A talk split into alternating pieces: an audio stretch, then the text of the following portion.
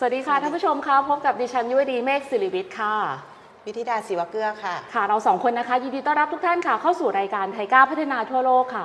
รายการที่จะพาทุกๆท่านค่ะ ไปทำความรู้จักและคุ้นเคยกับบทบาทการทำงานของกรมความร่วมมือระหว่างประเทศนะคะ หรือ Thailand International Cooperation Agency ที่เราเรียกกันสั้นๆว่าไทยก้านะคะ รายการของเราค่ะพี่ตุ้มออก 3 ช่องทางนะคะ ช่องทางที่ 1 ก็คือทาง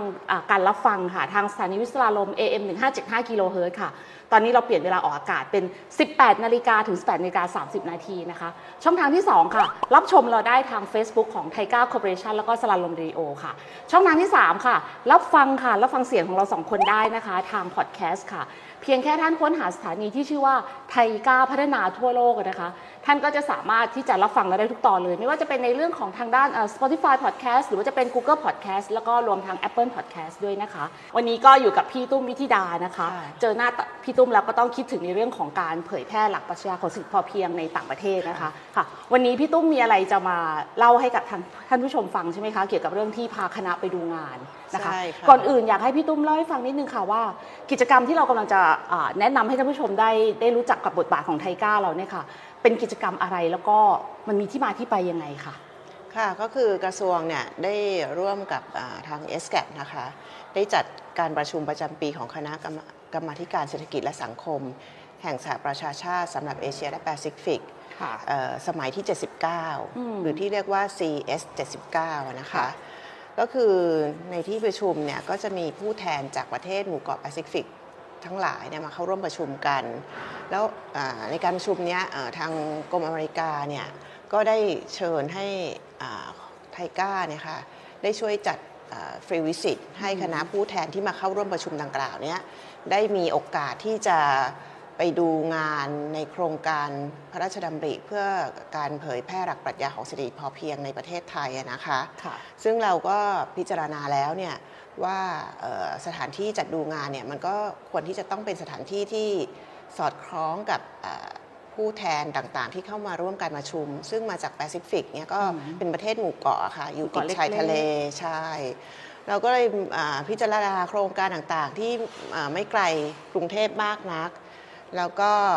อ่าน่าจะเป็นความต้องการของประเทศหมู่เกาะเนี่ยก็คือเราก็พาไปดูที่ โครงการฟาร์มทะเลตัวอย่างแบบผสมผสานค่ะตามพระราชดำริในสมเด็จพระนางเจ้าสิริกิติ์พระบรมราชินีนาถนะคะ ที่จังหวัดเพชรบุรีอะค่ะค่ะซึ่งโครงการเนี้ยก็อยู่ภายใต้เอ่อการบริหารงานของมูลนิธิส่งเสริมศิลปาชีพอะนะคะ ซึ่งโครงการเนี้ยอ่าสมเด็จพระนางเจ้าสิริกิติ์พระบรมราชินีนาถเนี่ยได้เป็นเอ่อท่านได้เป็นท่านพระราชได้ดำริเหรอเป็นหาเป็นพระราชดำริเพราะว่าเอ่อ ท่านก็ทรงมองแล้วว่าอ่าประเทศไทยเนี่ยเรื่องความมั่นคงทางอาหารเนี่ยเป็นสิ่งสำคัญ เพราะว่าที่ผ่านมาเนี่ยเอ่อเราก็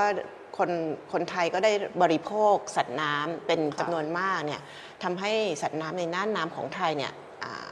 ลดน้อยถอยลงไป ถ้าเราไม่อนุรักษ์หรือเพาะพันธุ์สัตว์น้ำแล้วปล่อยลงสู่ทะเลเนี่ยเราก็จะไม่มี สัตว์น้ำไว้บริโภคในอนาคตอะค่ะท่านก็เลยมีพระราชดำริให้เอ่อจัดตั้งโครงการฟาร์มทะเลตัวอย่างนี้ขึ้นมาเพื่อที่จะอนุรักษ์พันธุ์ปลาพันธุ์สัตว์น้ำต่างๆ ปูต่างๆเนี่ยค่ะอืมค่ะเพื่อที่ปล่อยลงสู่ทะเล เพื่อเป็นอาหารของเราอีกทีหนึ่งอย่างเงี้ยค่ะก็แทนที่แบบจับมันขึ้นมาแล้วก็เอาไปบริโภคเลยก็เหมือนเป็นการตัดวงจรชีวิตของมันถูกไหมใช่คะค่ะแต่นี่ก็คือเหมือนกับมามาเลิกมาเพาะพันธุ์อะไรต่างๆนานาด้วยใช่ไหมคะใช่แต่ทีเนี้ยที่ยุสงสัยนิดนึงก็คือว่าโอเคเขามาเป็นแบบเป็นพวกแบบหมู่เกาะแปซิฟิก แล้วเรารู้ได้ยังไงว่า เขาต้องการอยากจะดูอะไร เราให้เขาเขียนอะไรมาก่อนไหมคะ หรือว่ามันมาจากการวิเคราะห์อะไรของของทางสถานทูตที่แจ้งเราอะคะก็ก็คือได้มีการสอบถามกันนะคะว่าแต่ละท่านเนี่ยประสงค์จะดูงานเรื่องอะไรอืมก็อยากจะเรียนรู้เรื่องเกี่ยวกับอ่าประมงแล้วก็ประมงการแปรรูปผลิตภัณฑ์อย่างเงี้ยค่ะอืมซึ่งที่โครงการฟาร์มทะเลตัวอย่างนี้ก็มีการแปรรูปผลิตภัณฑ์ด้วยอ๋อแต่ว่า ก่อนที่เราจะจัดทริปไปให้เขาดูว่าไปที่ไหนยังไงเนี่ยเราก็ต้องทราบก่อนว่าความต้องการของเขาคืออะไรใช่แล้วก็ทางกลุ่มงาน SEP ก็จะเป็นคนเอ่อสอบพิจารแสวณางว่าหาว่าเอ๊ะมีตรงที่ไหนไหนใช่ก็เหมือนกับทุกครั้งที่เราเคยไปไปดูงานของของกรมเราเนาะก็ใช่เราก็จะเก็บทุก ๆพื้นที่นะคะอยู่ในอ่าคลังของเราว่าแบบเอ๊ะเวลามีใครอยากจะดูอ่า หยิบชิ้นนี้ขึ้นมาแล้วเอ๊ะใช่สอดคล้องกับความต้องการของเขาหรือเปล่าใช่จำได้ว่าโครงการนี้นี่คือที่ทางไทก้าเราเคยจัดคณะไปดูงานเมื่อปีที่แล้ว ใช่ค่ะ เป็นที่เดียวกันค่ะ ที่ไทก้าเคยจัดให้เจ้าหน้าที่ของเราเนี่ยอืมไปศึกษาเรียนรู้โครงการในพระราชดำริอะค่ะโอ้ก็เหมือนกับอยู่ในลิสต์ของเราอยู่ในใช่คลังเขาเรียกว่าคลังคลังข้อมูลของเราเนาะค่ะแล้วก็คราวนี้พอเขาอยากจะไปดูที่ไหนแล้วก็หยิบจัดขึ้นมา แล้วก็ถ้าสอดคล้องกับกับความต้องการเนี่ยเราก็จะเอ่อ จัดคณะพาไปที่นั่น ทีนี้คณะที่ไปเนี่ยค่ะมีเอ่อเป็นผู้แทนจากประเทศไหนบ้างคะพี่ตุ้มช่วยยกตัวอย่างให้เราทราบนิดนึงค่ะ ก็มีปาเราตองกาชูวาลูฟิจิซามัวปาปัวนิวกินี เป็นประเทศที่ไม่ค่อยชื่อชื่อไม่ค่อยตองกาคุ้นหูเลยอ๋อตองกาค่ะตองกาก็เป็นหนึ่งในพื้นที่ที่เรามีโครงการด้วยนะคะค่ะเห็นบอกว่ามีระดับนายกรัฐมนตรีมาใช่ด้วยใช่ค่ะมีผู้แทนจากประเทศต่างๆ อย่างเช่นมีนายกรัฐมนตรีของประเทศ ซามัวซาค่ะมัวค่ะ ใช่ แล้วก็รัฐมนตรีว่าการกระทรวงการคลังจากประเทศทูวาลูทุกวันค่ะ แล้วก็มีรัฐมนตรีกระทรวงเกษตรของปาเราค่ะค่ะ แล้วก็มีผู้ช่วยรัฐมนตรีจากอ่าสำนักนายกรัฐมนตรีของประเทศฟิจิอะค่ะ แล้วก็ประเทศอื่นๆหลายประเทศอะค่ะ โอ้โห คราวนี้นี่แบบมาจากเป็นหมู่เกาะจริง ๆ เลยเนาะปูเป็นชื่อประเทศที่แบบเราไม่ค่อยคุ้นเคยไม่ไม่ไม่ค่อยแบบ ไม่ค่อยได้ยินชื่อประเทศพวกนี้เลยนะนอกจากพวกแบบตองกาอะไรเงี้ยคือจะเป็นประเทศที่เรามีความร่วมมือด้วยนะคะ แล้วเมื่อคณะเดินทางไปถึงที่ฟาร์มทะเลตัวอย่างเนี่ยค่ะ ได้ไปเจอใครบ้างคะ แล้วก็ได้ไปดูกิจกรรมอะไรบ้างคะค่ะมีอ่าคุณประพัฒน์กสวัสดิ์พัฒน์นะคะเป็นหัวหน้าฟาร์มทะเลตัวอย่าง ให้การต้อนรับคณะที่ที่ฟาร์มทะเลอะค่ะอืมค่ะ หลังจากที่ไปถึงปุ๊บเนี่ยก็เจออาทางผู้อำนวยการแล้วก็ สถานที่ที่ดูงานเนี่ยค่ะจะมีเราเข้าอ่าทางคณะได้ไปไปเห็นอะไรบ้างอะคะค่ะก็ไปถึงเนี่ยก็เอ่อทางหัวหน้าฟาร์มตัวอย่างก็ได้พาชมอ่าวิธีการทำนาเกลือและผลผลิตจากเกลือค่ะมีทั้งอืมดอกเกลือดีเกลือต่างๆ ก็ให้ให้ให้ให้ ผู้แทนต่างๆ ได้เรียนรู้นะคะว่ามันทำยังไง เพราะว่าประเทศเขาเนี่ยพื้นที่น้อยไม่มีเขาไม่ได้เขาไม่สามารถผลิตเกลือได้ เขาก็สนใจ เพราะว่าทั้งเกลือเนี่ยเราสามารถบริโภคได้ด้วย นอกจากการบริโภคเนี่ยเรายังเอาไปใช้ในธุรกิจอ่าความงามสปาเกลือใช่ทำทำสปาเกลือนะคะค่ะโอ้เขาก็สนใจและหลังจากนั้นเนี่ยก็ได้ไปเอ่อดูวิธีการ เอ่อเพาะเลี้ยงสาหร่ายพวงองุ่นนะคะอืมซึ่งเป็นสินค้าที่กำลังนิยมในพื้นที่ที่เพชรบุรีอะค่ะ เพราะว่าฟาร์มตัวอย่างได้สอน แล้วก็มีเกษตรกรเนี่ยมาเรียนรู้ จากที่เดิมเนี่ยอ่าอ่าค่อนข้างจะมีฐานะยากจนอะนะคะ แต่พอสามารถเรียนรู้แล้วไปทำฟาร์มของตัวเองเนี่ย ตอนนี้คือกิจการดี แล้วก็มีชีวิตความเป็นอยู่ที่ดีขึ้นมากเลยอะค่ะ ค่ะอู้อันนี้ก็คือที่ฟาร์มทะเลตัวอย่างใช่ไหมคะแล้วก็ นอกจากเอ่อดูสาหร่ายพวงองุ่นแล้วเอ่อไปดูนี่เอ่อไปดูเกี่ยวกับเรื่องของการทำนาการทำนาเกลือค่ะแล้วมีที่ไหนอีกอะคะมีค่ะเอ่อสถานีต่อไปที่ไปดูเนี่ยก็จะเป็นอ่าวิธีการเพาะเลี้ยงสัตว์ทะเลก็จะเป็นปลาปลาปลาสวยงามด้วย แล้วก็ปลาที่ใช้บริโภคอย่างเช่น ปลาที่ในท้องพื้นถิ่นที่นั่นก็คือปลานวลจันทร์ซึ่งมีเนื้ออร่อย แล้วก็เนื้อจะสีขาวๆเนี่ยค่ะ เขาก็ภาษาอังกฤษเขาก็จะเรียกว่า milk fish ปลาหนุ่มค่ะอะไรอย่างนี้ค่ะค่ะ แล้วก็ก็มีปลาการ์ตูนอืมมีกุ้งกล้ามกรามเขาเพาะขายใช่ไหมคะหรือแล้วก็หอยเป๋าคือเขาเพาะแล้วก็ขายด้วยแล้วค่ะ แล้วก็อ๋อให้เกษตรกรมาเรียนรู้ว่าวิธีการเพาะทำยังไงต้องทำยังไงใช่ใช่อืมอ๋อเมื่อกลางวันเราก็มีปลา อืมค่ะ ก็คือคือในในในศูนย์ไม่เราไปลยหอทานร้านอาหารข้างๆอ๋อค่ะนึกว่าให้ศูนย์เขาเอาจับปลาพวกนั้นอ๋อมาแต่ทำเขาให้รมีกินเขามีเขามีร้านขายผลิตภัณฑ์ของฟาร์มอะนะคะ ค่ะ ก็ขายสาหร่ายพวงองุ่นอืม แล้วก็ปลานวลจันทร์แปรรูปไปทำต้มเค็ม ซึ่งซึ่งซึ่งซีลเป็นแพ็กเกจเอ่อที่ซื้อแล้วก็พกพาซื้อกลับมาก รุงเทพได้สะดวกอะค่ะโอ้ก็โอคแล้วเป็นฟรอเซนก็มีค่ะ แล้วก็อืมผลิตภัณฑ์เกลือ สปาเกลือครีมต่างๆ แล้วก็ค่ะมีสบู่สาหร่ายพวงองุ่นซึ่งใช้ดีมากค่ะ ก็ดีเนาะทำให้เขาใช่ได้เห็นภาพทั้งวงจรของของใช่การทำงานของเราเลยว่า หลังจากที่มีดูนาเกลือดูนั่นดูนี่แล้วแล้วก็แบบไอ้พวกวัตถุดิบเลยพวกนั้นเนี่ยสามารถเอามาแปรรูปได้ทำอะไรได้บ้าง ใช่ค่ะที่โครงการก็ใช้แนวทางของหลักปรัชญาของสิทธิพอเพียงในการจัดการศูนย์นะคะอืมแล้วก็ อย่างเช่นอ่าอ่าเลี้ยงสัตว์น้ำในพื้นที่ที่ตัวเองมีคือใช้ทรัพยากรในพื้นที่ตัวเองมีเนี่ยมามาส่งเสริมการเพาะแล้วก็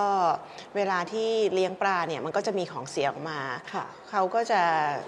ใช้อ่าต้นโกงกลางอะค่ะเออคือมันเป็นพันธุ์เดียวกันนะคะเป็นเป็นพืชในตระกูลเดียวกันนะคะอืมก็คือเอามา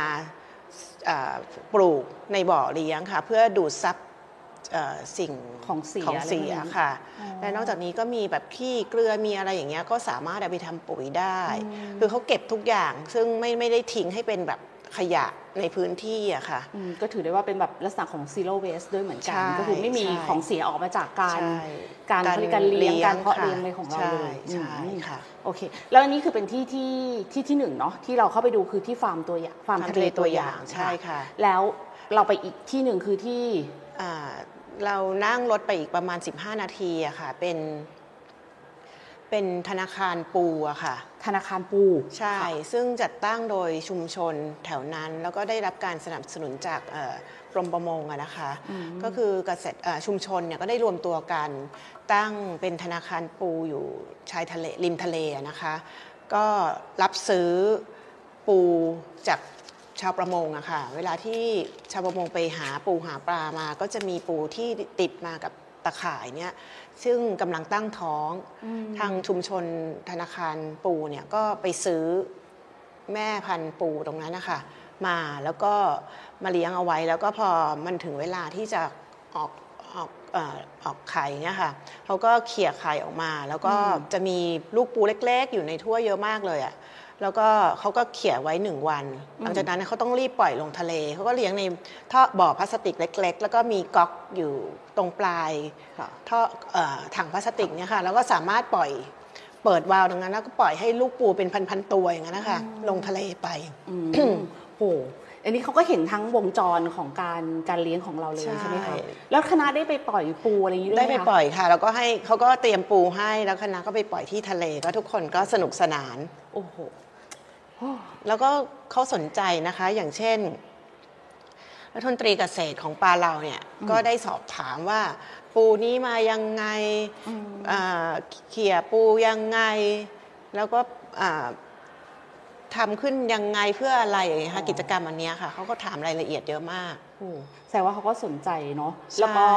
คิดว่าอาจจะต้องมีคณะกลับมาดูงานอีกทีหนึ่งหรือเปล่าคะ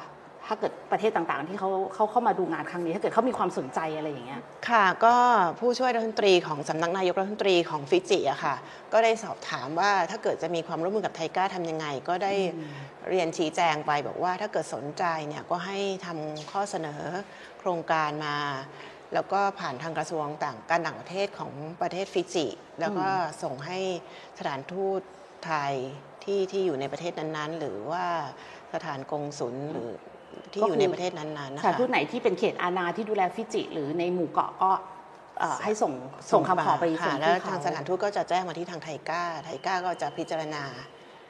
ความเหมาะสมอืมอ่าค่ะกับความพร้อมที่เราสามารถที่จะถ่ายทอดความรู้ในสาขาต่างๆ ที่ต้องการได้อะค่ะค่ะครั้งนี้นี่นอกจากทางทีมงานของ SEP แล้วเนี่ยก็ยังมีทีมประชาสัมพันธ์ของกรมเราไปด้วยเนาะครั้งนี้เป็นใครเป็นเป็นน้องรุตไปน้องรุธนะคะค่ะแล้วก็นอกจากนี้มีทีมของกระทรวงไปด้วยก็คือใช่กรมสารนิเทกรศมสารนินะคะเทศ แล้วก็มีกรมอเมริกาก็ไปด้วยนะคะใช่ค่ะแล้วผู้แทนของไทก้าที่เป็นคนนำทีมไปก็คือท่านเอ่อ ท่านสรวุฒิถูกไหมใช่คะค่ะก็คือร้อยโทสรวุฒิที่เป็นคนนำคณะเนี่ยเอ่อไปดูงานที่จังหวัดเพชรบุรีค่ะ วันนี้ค่ะเรามีคลิปสั้นๆ ซึ่งเป็นคลิปที่ท่านเอ่อท่านสรวุฒิอะค่ะท่านได้เอ่อกรุณามาเล่าให้เราฟังว่าที่ไปคราวนี้เนี่ยไปทำกิจกรรมอะไรยังไงบ้างค่ะงั้นขอเชิญติดตามรับชมได้เลยค่ะ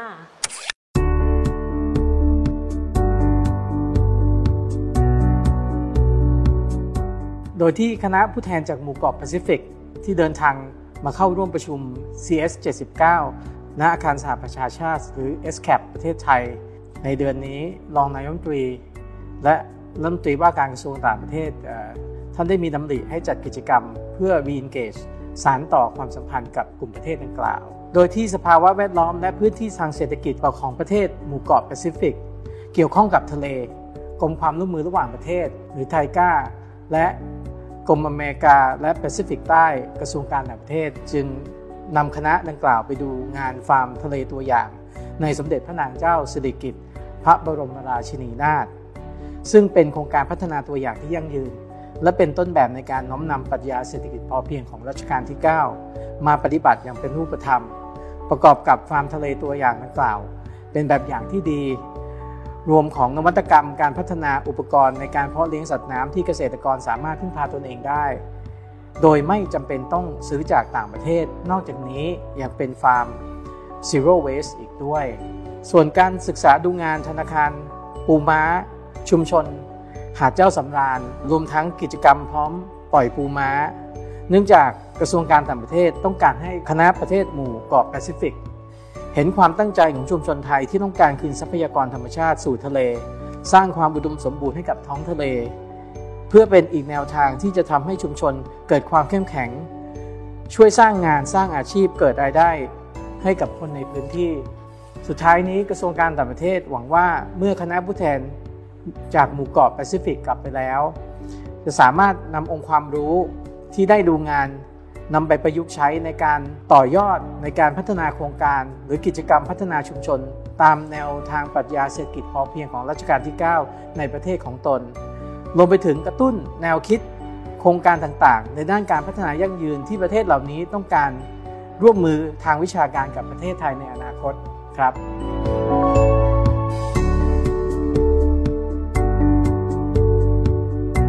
เมื่อสักครู่นี้ก็จะเป็นภาพกิจกรรมที่เราได้มีเอ่อจัดพาคณะไปดูงานที่จังหวัดเพชรบุรีที่ฟาร์มค่ะทะเลตัวอย่างอะนะคะทีนี้เมื่อสักครู่นี้เราก็พูดถึงว่าที่หน่วยคนที่ไปด้วยเนี่ยนอกจากจะมีทีมงาน SEP ทีมประชาสัมพันธ์ทีมกรมสารนิเทศแล้วก็มีทีมกรมบริการแล้วก็ยังมีทีมของกองส่งเสริมใช่ไหมคะของไทก้าเป็นของไทยกาเองที่ที่ช่วยการประสานงานอืมก็คือเป็นเหมือนกับเป็นเป็นสารทีมตั้งต้นเป็นทีมงานที่เราได้ทำงานร่วมกันเป็นทีมเป็นการค่ะบูรณาการการทำงานระหว่าง